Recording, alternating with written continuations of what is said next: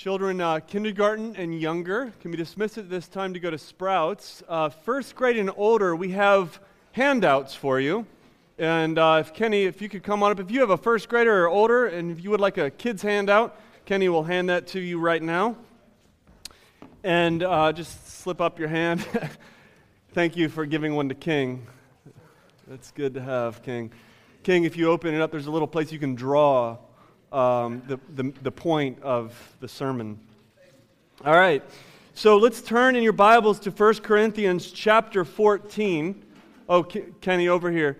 1 Corinthians chapter 14. These are, uh, uh, it's a passage with about 40 verses. I'm going to read all, actually, uh, yeah, 40 verses. I'm going to read all 40 verses. And uh, so it's going to be a good bit of reading. Here's what I ask as I read, follow along in your Bible. If you have one, if you don't have a Bible, uh, you, you can just slip up your hand and you'll be handed one. Follow along, or just listen, however, you can best sort of uh, take in the Word of God. 1 Corinthians chapter 40, 14, starting with verse 1. Pursue love and earnestly desire the spiritual gifts, especially that you might prophesy. For one who speaks in a tongue speaks not to men but to God, for nobody understands him, but he utters mysteries in the Spirit. On the other hand, the one who prophesies speaks to people for their upbuilding and encouragement and consolation. The one who speaks in a tongue builds up himself, but the one who prophesies builds up the church. Now, I want you all to speak in tongues, but even more to prophesy. The one who prophesies is greater than the one who speaks in tongues unless somebody interprets so that the church might be built up. Now, brothers, if I come to you speaking in tongues, how will, you, how will I benefit you unless I bring you some revelation or knowledge or prophecy or teaching? If even a lifeless instrument, such as the flute or the harp, do not give distinct notes, how will anybody know what is played? And if the bugle gives an indistinct sound, how will anybody get ready for battle? So, with yourselves, if, you, if with your tongue you utter speech that is not intelligible, how will anybody know what is said? For you will be speaking into the air. There are doubtless many different languages in the world, and none of them are without meaning. But if I do not know the meaning of the language, I will be a foreigner to the speaker, and the speaker a foreigner to me. So, with yourselves, since you are eager for the manifestation of the Spirit, strive to excel in building up the church. Therefore, one who speaks in a tongue should pray that he might interpret. For if I pray in a tongue, my spirit prays, but my mind is unfruitful, what am I to do? I pray with my spirit, but I will also pray with my mind. I will sing with praise uh, with my spirit, but I also sing with my mind.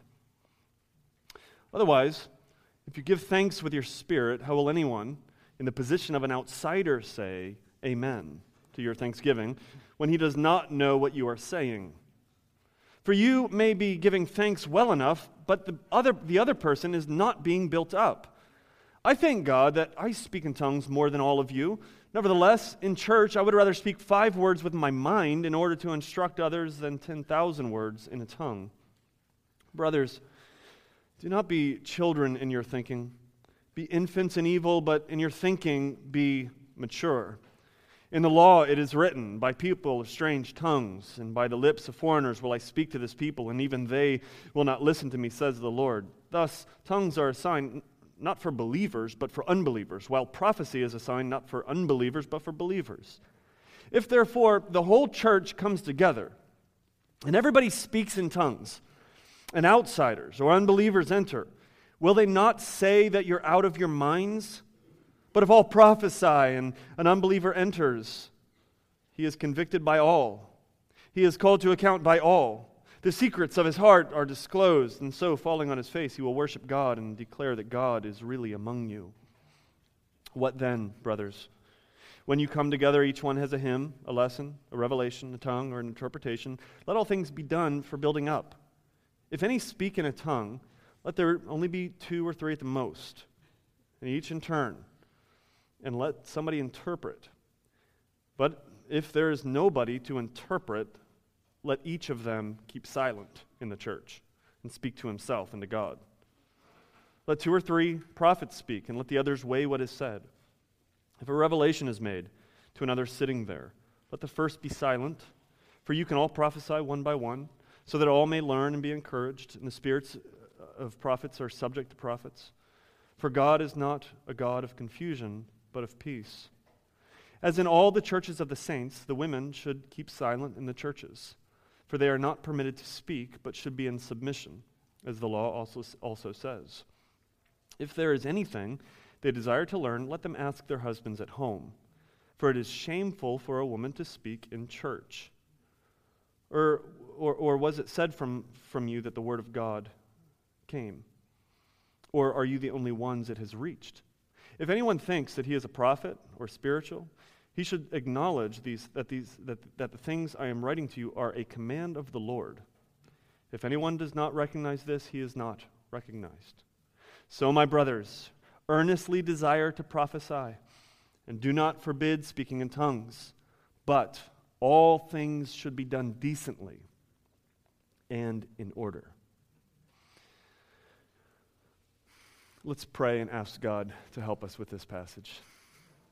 Father, we do ask that your Spirit uh, be among us, that we experience Jesus this morning, that we might be able to say, God is with us. Father, we uh, are certainly entering into a chapter that is difficult and debated, confusing. But we believe that this is your word, and we receive it as your word. So we ask that you speak powerfully and mightily into our lives and into our hearts. In Jesus' name we pray. Amen. If you're not a Christian, imagine you visited a church. And when you arrived, the worship began, and everyone began to speak in languages that you had never heard. Not one at a time, but multiple at the same time. Language over here, language over there no interpretation. You don't know what's going on. You're confused, right? And then some get up and they begin to prophesy. And everything is accepted uncritically. One prophesies about something that is going to happen, and you really wonder whether or not that's actually going to happen. Someone else prophesies something, and you're thinking to yourself, you know, logically, that contradicts with uh, what the other guy just said. Yet everything is uncritically accepted in the church as from God. It's clear that some in the church, particularly the women, do not trust the leadership of the church and are speaking out against decisions that are made. If you were not a Christian and you visited that church, uh, you might have an experience as to what the church in Corinth was like. If you're not a Christian, God wants you to be able to walk into a church and clearly hear the good news of Jesus. I wonder if that church that you, in your mind, just walked into, I wonder as you walked out, if you would be able to, to, to articulate what the good news of Jesus actually is. If you are a Christian, when you attend your church gatherings, God wants you to be built up and encouraged and strengthened. That is why this chapter was written. Now, Chapter 14 of 1 Corinthians clearly has some incredibly difficult themes. We see right there in verse 4 it says, The one who speaks in a tongue builds up himself, the one who prophesies builds up the church. Or verse 22 Thus, tongues are a sign not for believers, but for unbelievers, while prophecy is a sign for believers, not unbelievers. Like, what is he talking about here? Tongues, prophecy. Then it gets even harder. Verses 34 and 35 silence the women. And I do not permit women to speak in churches, as in all the churches, because the law says so. Um, and if you have any questions, women, ask your husbands when you get home. If you're single, sorry. yeah. That's the chapter we're in today. I think we need to do our quiz, which we've done before true or false. Is all of the scripture God's word, God's truth? True or false? True. Amen. Is all of God's truth good for all of his people? True or false? All right. Foundation. Here's where we're going today. Imagine we have a map, you put it on your GPS. Paul has a destination in mind. He wants us to get somewhere with this passage. And I'm going to give you the destination right now. He wants the church's worship to be clear, he wants the church's worship to be corporate, united, and he wants the church's worship to be attractive to unbelievers. That's the destination. However, on his way to the destination, he goes through these two massive detours, towns, if you would. And these towns are so confusing and the roads are so complex that it is easy for us in the 21st century to get lost in the towns and never actually arrive at the destination. So, what we're going to do is we're splitting this sermon into two parts. Part A is dealing with these two detours the detour of tongues and the detour of prophecy. Walking through those streets, examining this town so that we can move on.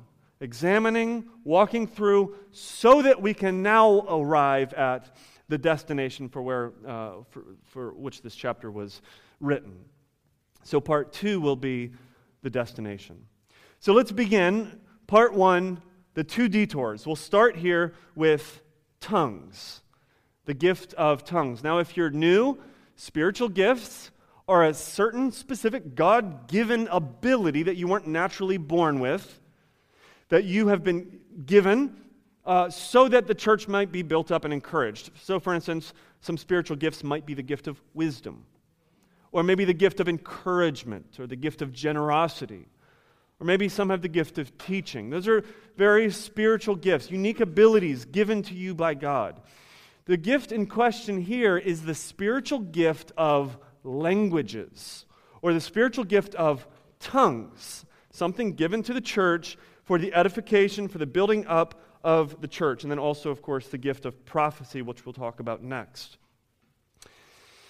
Now, one clear use of the gift of languages is, as we see in Acts, the ability to speak a language, a human language that you don't know how to speak, so that you might communicate the gospel to somebody that speaks that language. All right? That's one clear manifestation of the gift of tongues in the passages of uh, Scripture.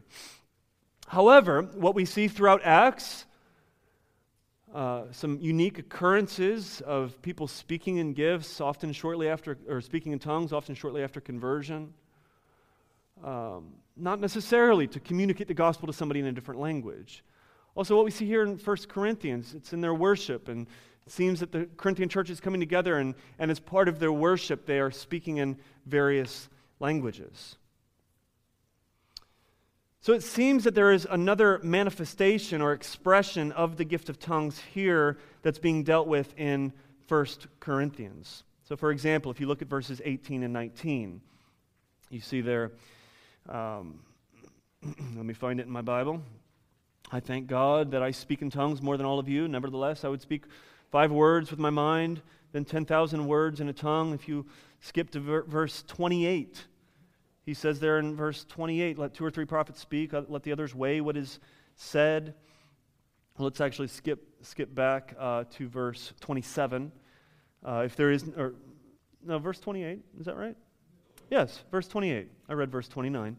If there is nobody to interpret, let the, uh, let, let the tongue speaker keep silent in the church. My point is this, I just want to pull out a few passages here to show that there was some kind of manifestation of languages in the church in Corinth in, in, in, which Paul said, Look, if, if there's nobody interpreting, just kind of keep it to yourself, keep it silent.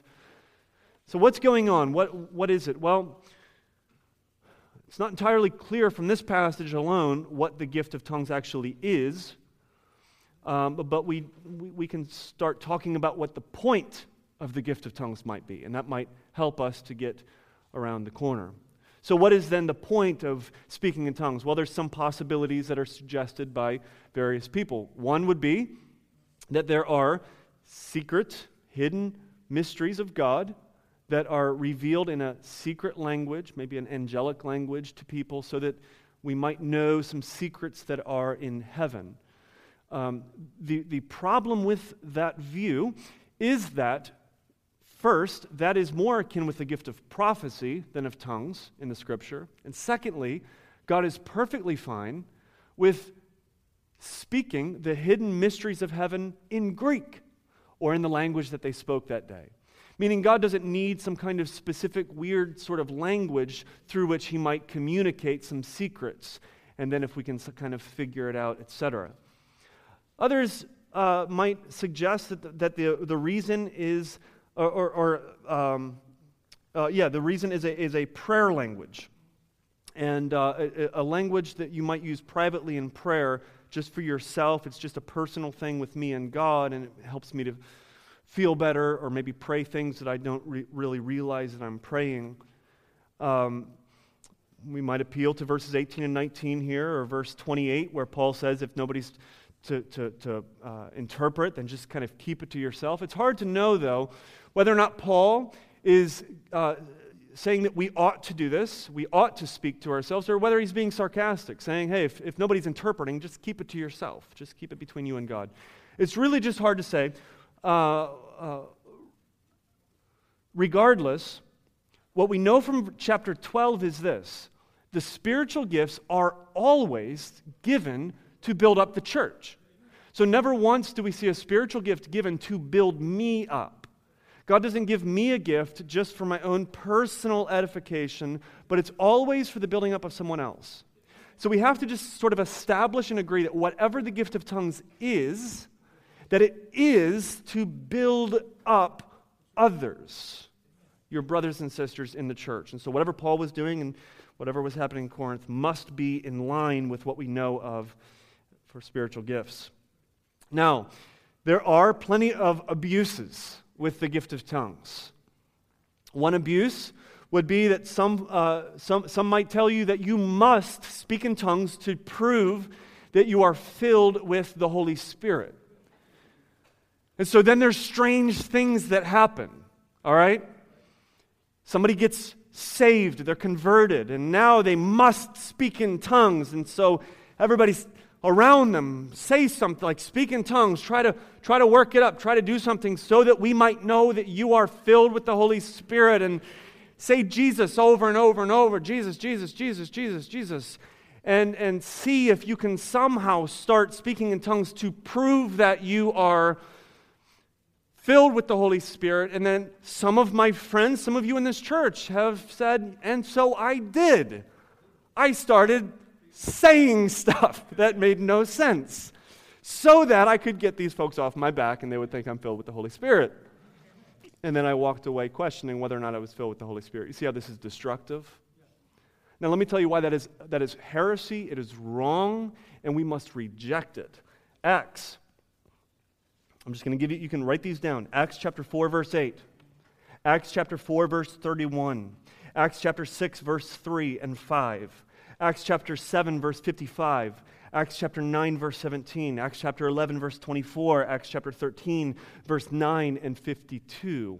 All are instances in which someone is filled with the Holy Spirit and they do not automatically speak in tongues. So that is destructive. Secondly, some abuses might be the ecstatic expression of saying absolutely nothing. Saying absolutely nothing.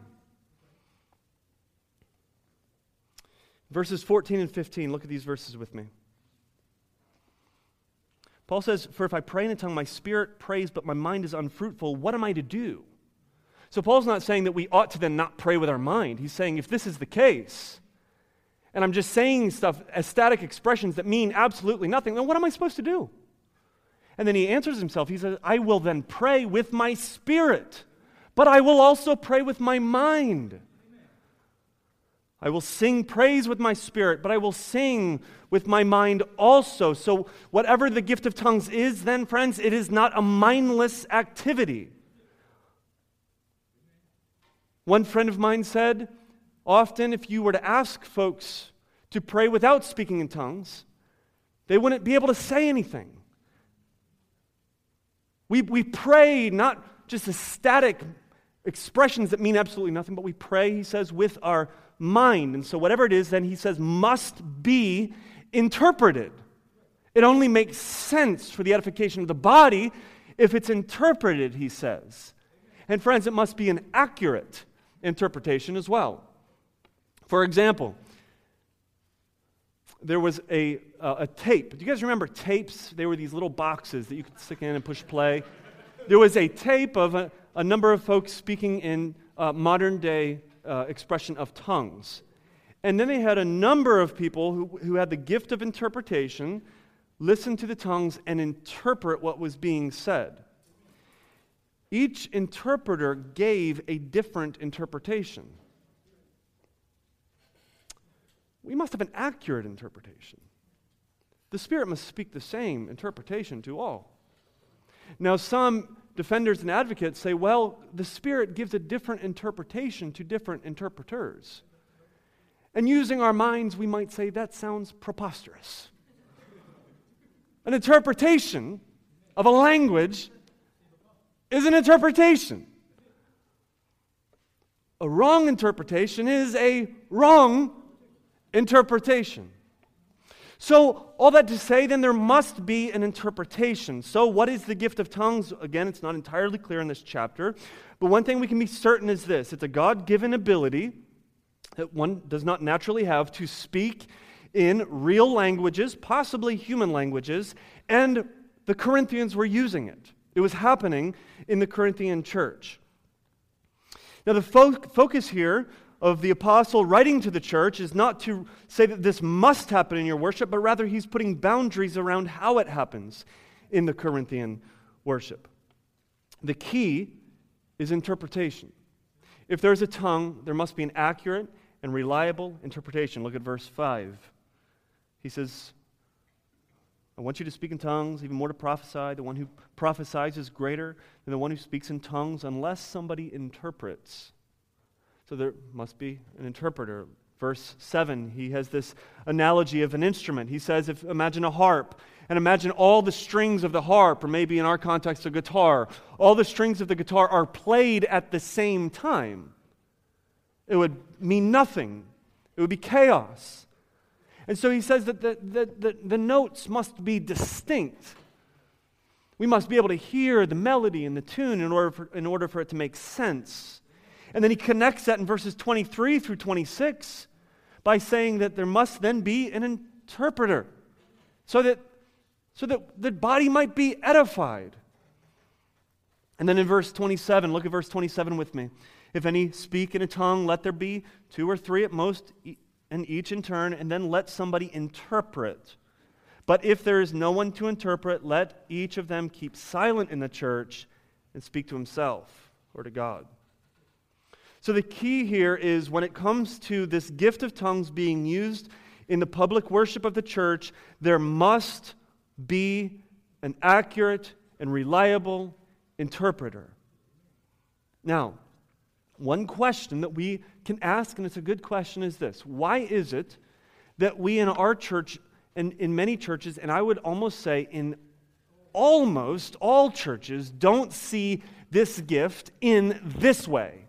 Do you see what I'm saying? Why is it that we're not experiencing various languages and then maybe a, a few accurate, reliable interpretations? First, it's possible that this gift of tongues in the worship of the church, it was happening with individuals, but in the worship of the church, it's possible that this was only happening in the Corinthian church. The only reason I say that is because this is the only epistle which addresses the gift of tongues in worship. This is the only chapter. It's possible that it was actually fairly unique to the Corinthian church in the New Testament, and the church in Ephesus and so on may not have been experiencing it at least in the same, in the same way. Regardless, look at verses 21 and 22. We see something in these verses that is absolutely striking and telling. He says this In the law, that means the Old Testament for us. In the law, it is written, by strange or by people of strange tongues and by the lips of foreigners I will speak to this people, and even then they will not listen to me, says the Lord. Thus, tongues, he says, are a sign not for believers, but for unbelievers, while prophecy is not a, for unbelievers, but for believers. What's he saying? Turn back to Isaiah chapter 28. This is where he pulls this quote.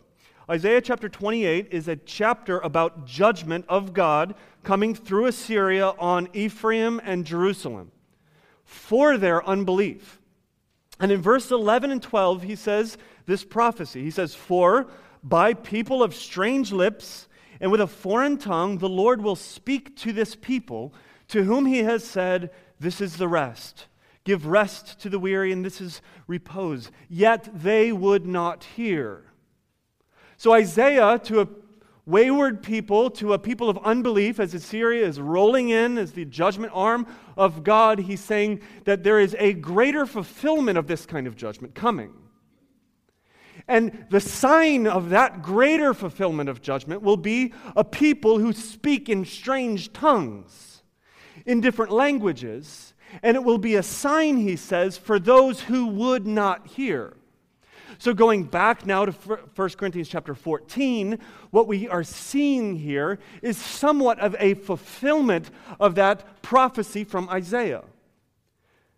Throughout the book of Acts, as the gospel has now burst forth, Jesus Christ, risen from the dead, ascended to the right hand of the Father, seated at the right hand of the Father as King and as Lord. And now, as every individual is being converted, the Spirit coming with power there is this sense in which throughout Acts we are seeing amazing stuff happen, a lot of stuff happen. People risen from the dead, uh, uh, a number of instances where people speak in a various language throughout Acts, so that the gospel might be confirmed to an unbelieving people. So that as, as the message of Jesus, the, the beginning of this, this new covenant era, is, is, is going forth, we might be confident and confirmed that Jesus is indeed Lord and Savior and risen from the dead and King sitting at the right hand of the Father. And so then here we see in 1 Corinthians chapter 14 that uh, there's a sense in which what he's saying is, is look, the, the, the gift of tongues, he says clearly, is not for believers, but for unbelievers. He's saying this is a sign for those. It's a sign of judgment against those who are denying, denying Christ. Those from Israel who have uh, rejected the, the, the, Messiah and Savior. Now the gospel has gone into the uttermost parts of the world, and then there are the, the various languages confirming the fact that the gospel has gone into the uttermost parts of the world. It's a confirmation kind of gift. Now, at the same time, revival would be the same. So we say we see thousands of people being saved in this era, confirming the gospel. And so there's this sense in which there's the. Uh, imagine a wave. The wave comes and it's, it rises and then it peaks and then it, uh, it, it breaks. And we're seeing right here the break of the wave. Meaning there is a lot of stuff happening in Acts, in this first sort of era. There's a lot of stuff happening to confirm the gospel for unbelievers. The wave breaks, the wave dissipates. For 2,000 years, the gospel has been confirmed and praise to the Lord. Through the preaching of the gospel, through the gospel crossing the globe, churches springing up. The gospel has been confirmed. Now, does this mean that we don't see this gift or other maybe similar gifts at all? that's not what I'm saying. We're not saying that it's absolutely going, meaning the wave crashes, dissipates, and there still may be ripples.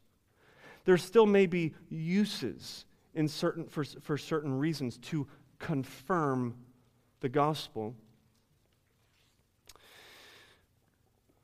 But if this gift is experienced, the key is there must be an interpretation. A valid, accurate, reliable interpretation. So I don't put anything past God. If someone were to speak in a language and maybe a few of our elders or some really trustworthy people in this church heard it and understood it, and I'm not going to put anything past God. Um, if, if there's a French speaker among us who doesn't know the gospel, and one of you all of a sudden has the ability to speak French and you start preaching the gospel to this person in French, we're going to let that go. Please praise God. But what we see here, and this is so key, in verse 37, if anybody thinks he's a prophet or spiritual, he should acknowledge that I'm writing these things to you as a command of the Lord. If anybody thinks that you've got it together and you are spiritual and, and, and here are the boundaries. This is what it looks like. Recognize that we must operate within the Word of God. This is a command from the Lord. Should we pursue the gift of tongues? Look at verse 39. It's interesting the way he words this. He says, So, my brothers, earnestly desire to prophesy and do not forbid speaking in tongues. Pursue prophecy, desire to prophesy, but don't forbid speaking in tongues. I believe that language is quite striking. Should we pursue the gift of tongues? I don't think so. But if it's done in a biblical manner, well, then we wouldn't forbid the gift of tongues. Now let's move on to the second detour, and that is prophecy. The gift of prophecy. Again, we see with this gift a number of abuses. One very common abuse of the gift of prophecy is a sense of future telling, saying this is going to happen. And it doesn't. You know, a prophet, when they say something's going to happen, when, when Hosea was warning, when Isaiah was warning, well, it happened. So that's an abuse. Or maybe it does happen, but there was no point in saying that it was going to. For, for, for example, a friend of mine, his father, he, he told me his father had a gift of prophecy and, uh, and prophesied that a man was going to, a friend of theirs was, was going to have a car accident and it was going to be bad. He was going to like fly through the windshield. And that day it happened. Well, why did God give him that prophecy? For what, per, for what edification? For what building up of the church? did he have this future telling that this was going to happen? Whatever that might be, premonition, I don't know, but that's not the gift of prophecy, all right? That's, that's what we're saying here. Those are some, some abuses, or maybe specific, infallible, direct revelation akin with, Thus saith the Lord, would be another abuse. So, for instance, to say, You must do this, and to disobey me is to disobey God. That's an abuse of prophecy. To look, Scripture is given to us with a magnitude of prophecy. There's a kind of prophecy that th- through which the prophets and the apostles were moved that gave us the word of God. It is a magnitude of prophecy, and to disobey this prophecy is to disobey God. Let's talk about that. In the Old Testament, there was the role of, or the office of, prophet, capital P. The New Testament, there was the role or the office of apostle, capital A. Now, in this situa- situation, in let's say the Old Testament, the prophecies would not be determined as uh, valid or invalid. It was the prophet that was determined. It was the man that was confirmed. And if the man is confirmed, then everything the man says is the word of God that must be obeyed. Unfortunately, today, some people still believe that this kind of office exists, and they give themselves the title prophet. and everything that comes from this person must then be the Word of God, or you're disobeying God. One member of our church, Daniel, I asked if I could uh, share this, this story. Oh, there he is. I thought you disappeared for a second. Um, Daniel called me shortly after he, he began attending our church, called me up and was frustrated and discouraged, as most people are after they begin attending our church. Amen. Um, and uh, I'm just kidding. Some of you are like, I'm not coming back here. Um, so he calls me up and he says, uh, he, I'm discouraged, I'm frustrated. Um, a number of people had prophesied over his uh, life that he would sign w- with a recording label because he has a great voice, He's an amazing singer. And a number of people have heard his voice and they prophesied, You are going to sign. I see something. God's going to use you and you're going to sign with a recording label and you're going to be famous. God's going to use your gift in a big way. It hasn't happened yet for Daniel. And he called me frustrated. Um, is, is God wrong? What's, what, what's going on? I mean, a number of people have confirmed it. Is I don't. I, I want to try to understand. Is God wrong? You see, this kind of abuse of the gift of prophecy is not only wrong; it's destructive. It's destructive for the individual that receives the prophecy. They, uh, they might feel really good for about a year, two, three, and then the husband never comes along or the child never comes along, and they begin to get uh, discouraged. It's also destructive for the one giving the prophecy, because after some time, you have to just say, wait a second. I was told that I had this gift.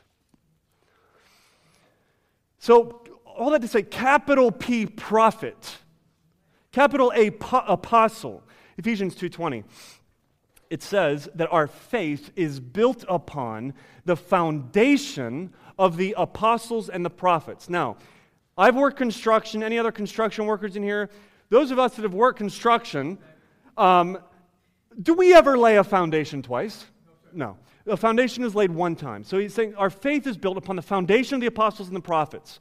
To then have a, sort of another wave of apostles and prophets, capital A, capital P, is then to lay another foundation, which would be another movement, which would be another church or another building. So our foundation, he says, has been laid by the apostles and the prophets. However, all that said, there seems still to be a maybe a, we could call it a lesser gift of prophecy, a, a gift of prophecy that is not akin with thus saith the Lord that is not akin with Scripture and the authority of Scripture. Because what we see here, look at the chapter in verses 29 and 30.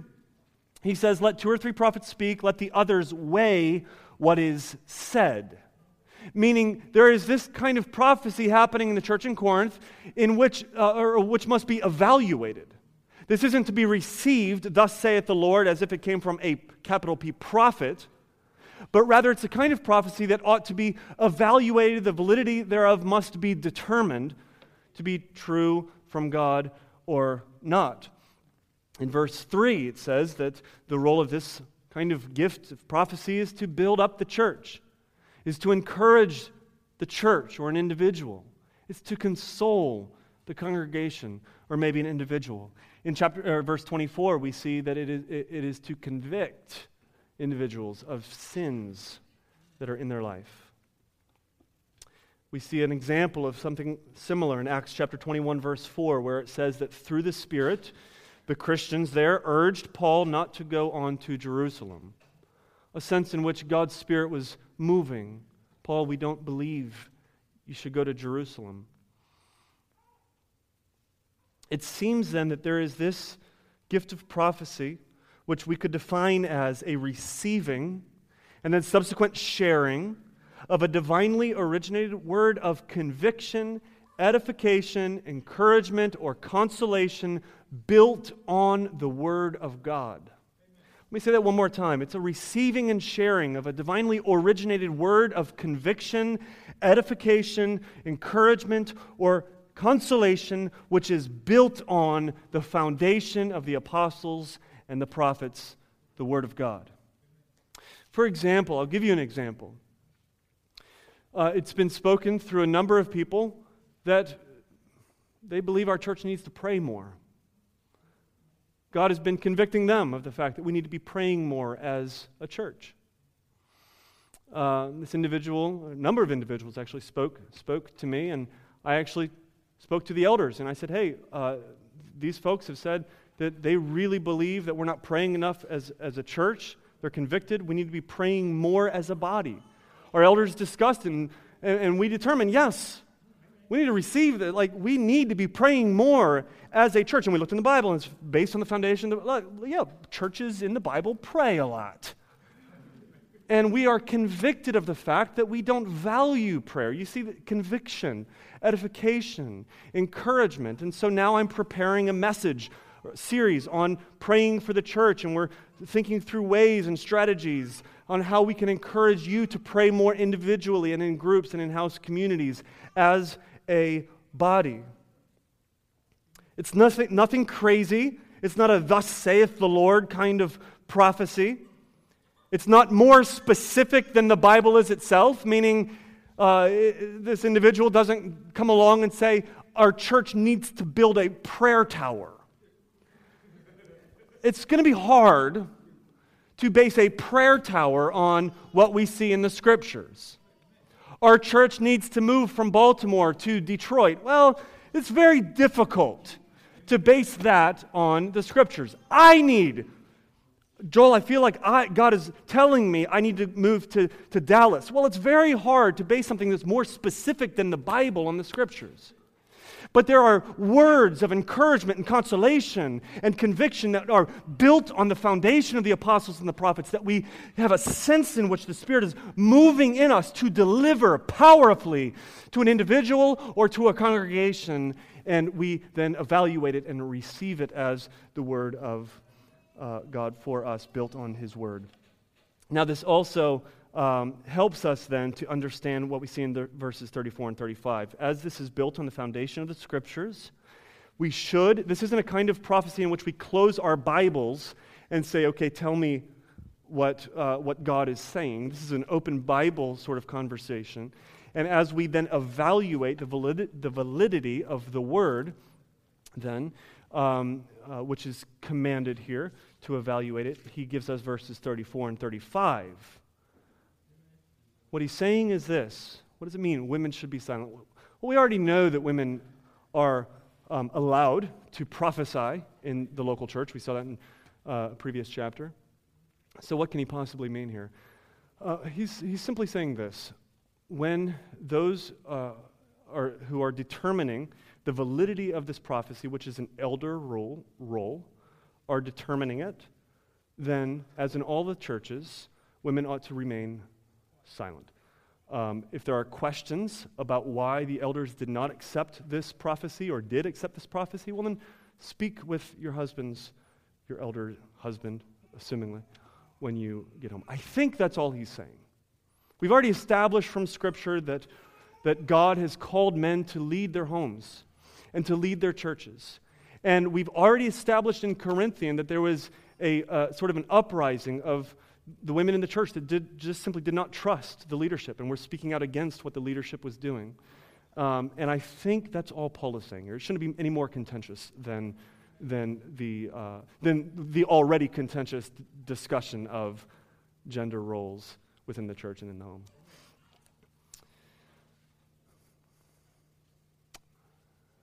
Now, if all we did was uh, look at chapter 14 and talk about tongues, and then talk about prophecy. And we spent all of our time just debating whether or not this, what these are, whether or not we should use them, whether or not we should pursue them, et cetera, et cetera, et cetera. I think the Apostle Paul would have his head in his hands, nodding his head back and forth, bemoaning the fact that we have entirely missed the point. At the end of the day, chapter 14 really is not about tongues. And it's not about prophecy, and it's not about gender roles.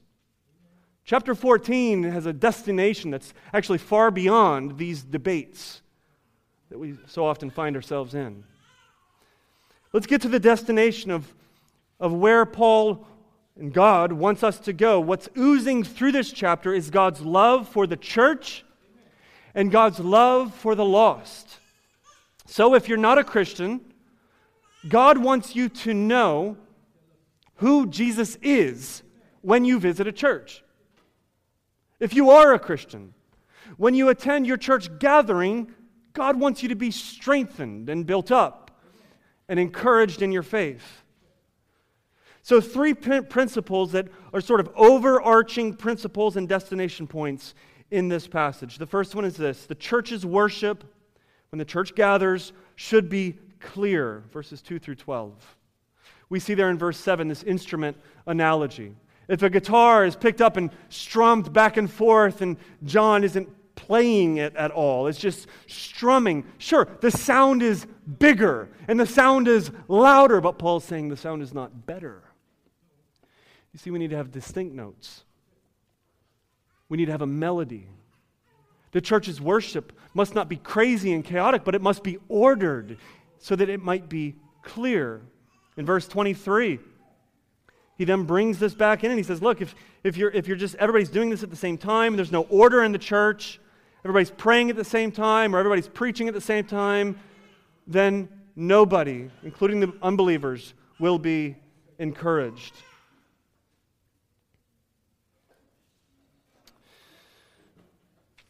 So our worship is to be intelligible and precise. Verse 12. Verse 12, he says, Look, if you're eager for the Spirit, like if you really are somebody that wants to be spiritual, you're somebody that wants to be in a church that is spiritual, he says, contain yourselves. Contain yourselves. So that the reasoning here is so that the word might be clear. So that the word might be clear, so that the mind might be used, so that the heart might be convicted of secrets so that the unbeliever might respond with conviction and falling on his face, worshiping God.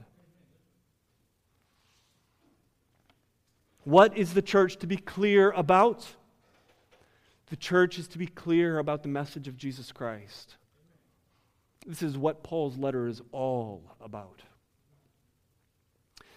For those of you who don't know what the message of Jesus Christ is, this in particular is what we, what we want to be clear about. So, if you haven't listened to anything else, listen to this God is a holy God, a perfect God, who created this world to reflect his beauty and his glory, his holiness, his perfection. Humanity rebelled against this God, and God is a just God. And God cannot allow rebellion to continue. And God is judging humanity and will judge humanity once and for all eternally in hell. Because of your sin, you are on your way to hell.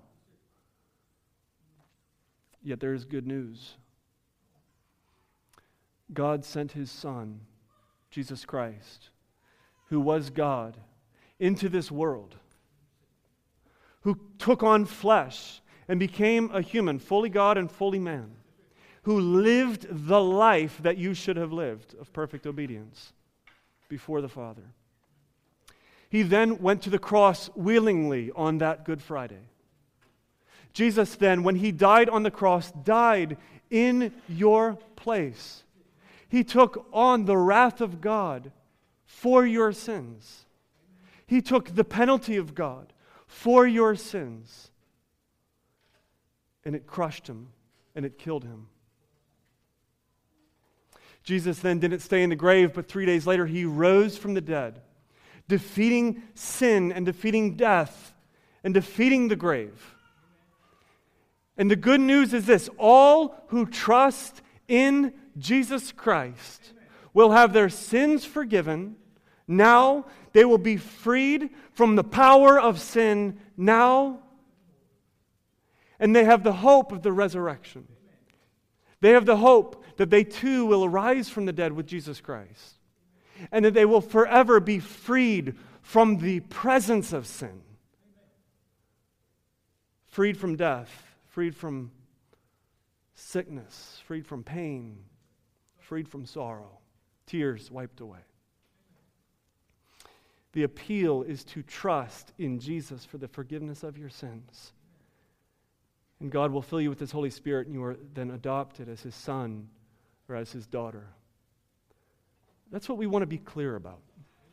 I hope every Sunday as we gather that that message right there is clearly communicated.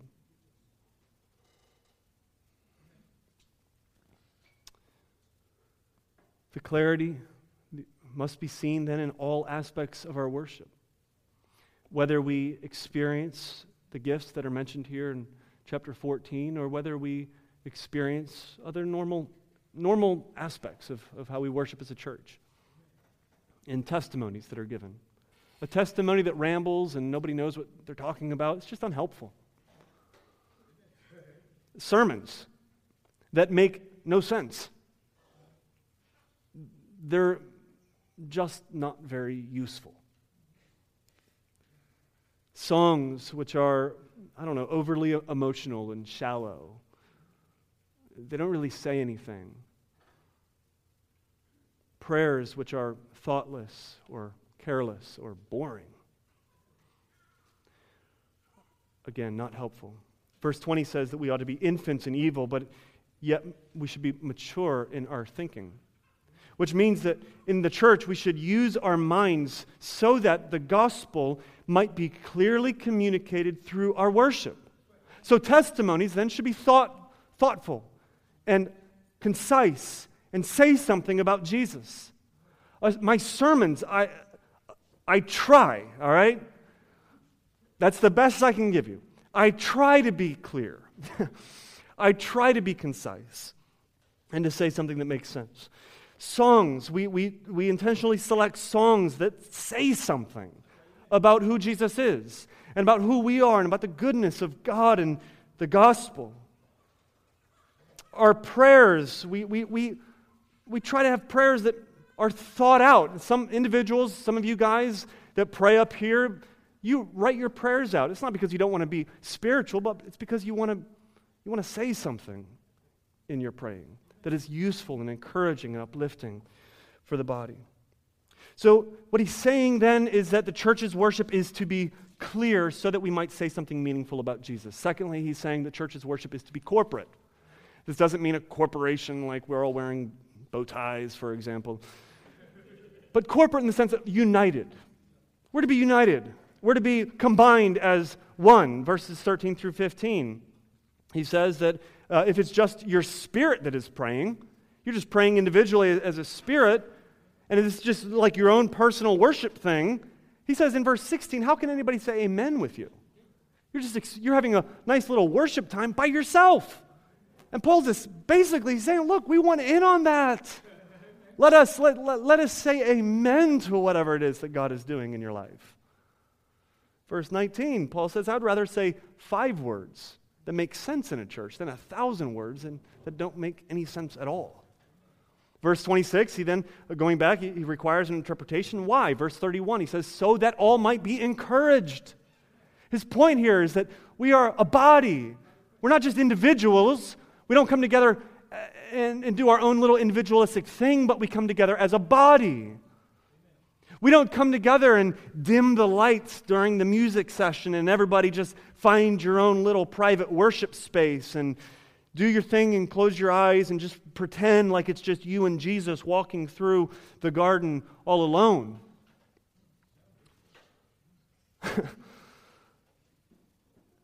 we don't say, sing if you feel like it.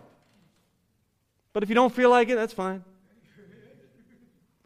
We don't say, hey, uh, communion's up here. Just feel free whenever you feel like it, whenever you feel led.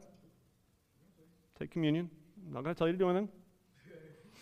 You know, if you don't want to sit through the whole sermon, if you don't feel led to, all right, that's cool. No, we actually come together as a body. We are individuals that come together and we do things together as a body. So worship should be corporate. This is why we worship with the lights on. Now, why is it that we don't have like big spotlights up here and we turn all the lights off? It's not because we can't afford it. It's because this is actually part of what we believe worship should look like. We should have lights on. You can close your eyes if you want. I usually sing with my eyes open. Often I'll look around because I like to be reminded that I'm singing the truths of God with my brothers and sisters. So we all sing together. I've never heard John say, Sing if you feel like it. If you don't feel like singing, don't worry about it. But we say, Sing. Let's lift up one voice as one body. We read creeds and confessions together. We read scripture passages together. This might seem strange to some of you, but that's why we do it. It's because we want to be corporate. We want to be together as a body. We confess sins every week as a body. This is, now we will confess our sins together. And then an individual comes up and leads us through a corporate confession of our sins. Why is it that we encourage you week after week after week to mingle with one another afterward? It's not because we want you just to have friends. We do want you to have friends. but it's because we are a body. Yes, we come as individuals, but we're not individualistic. We come together as a body.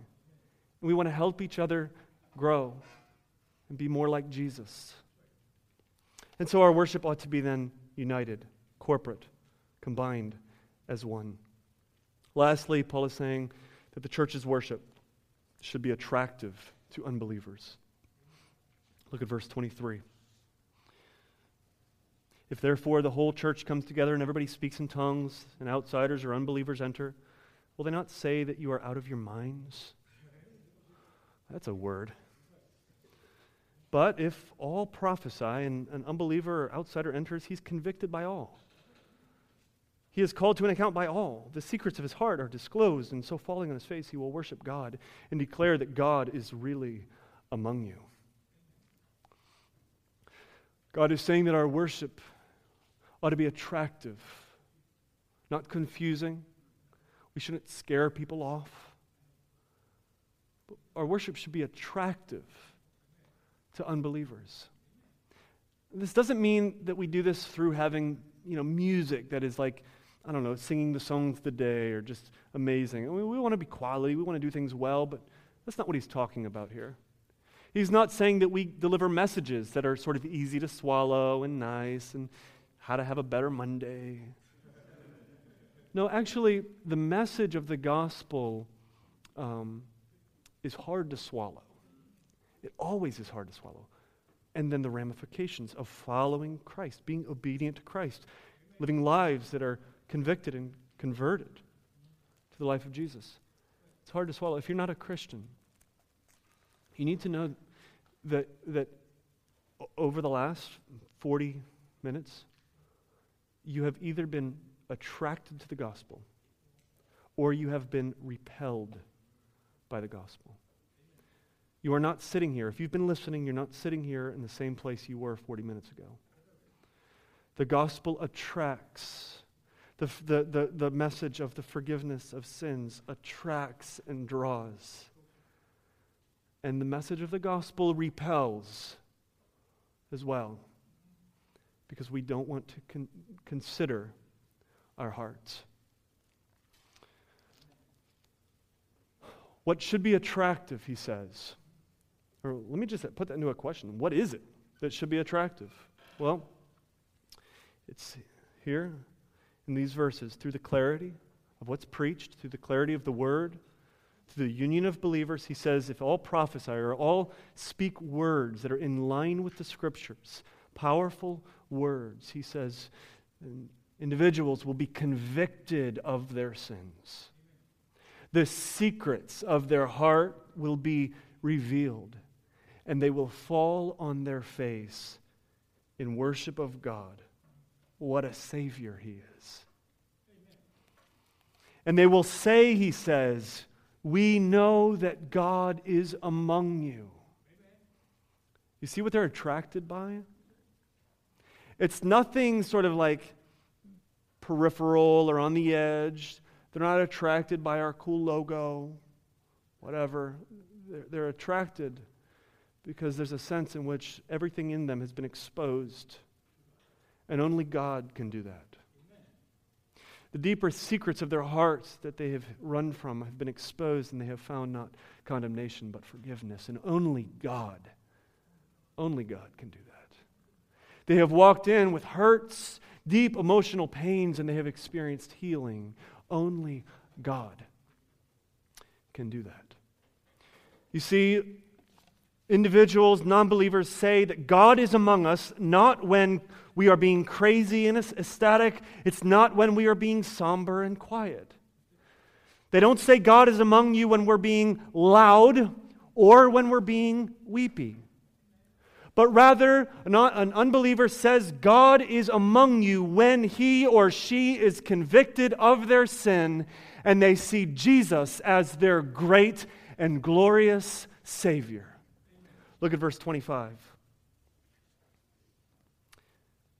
They declare that God is among you. Friends, isn't that what we want? Isn't that our hope? That God's presence would be experienced among us? That God would sweep through and break our hardened hearts, would expose to us our deepest secrets and our longings and our needs, and that we might find our sweet Savior, Jesus Christ, the fulfillment of all that we are running for and looking for in life. That is what we want. And God is among us. And we experience His presence through the clarity of the message, through the clarity of the gospel. As God's truth is preached and spoken in a number of different ways. And as we physically or in our hearts fall on our faces and worship God. Friends, that is our desire. That's why this chapter was written. Maybe you have secrets in your heart. Maybe you're realizing that there are no secrets with God. I hope what you are discovering right now is that as God exposes the, the, the, the dirt, that He cleanses as well, that He forgives. Trust in Christ for the forgiveness of your sins, and listen, you are forgiven. Will you turn to Him? Will you fall on your face and worship Him as God? Amen. Let's pray.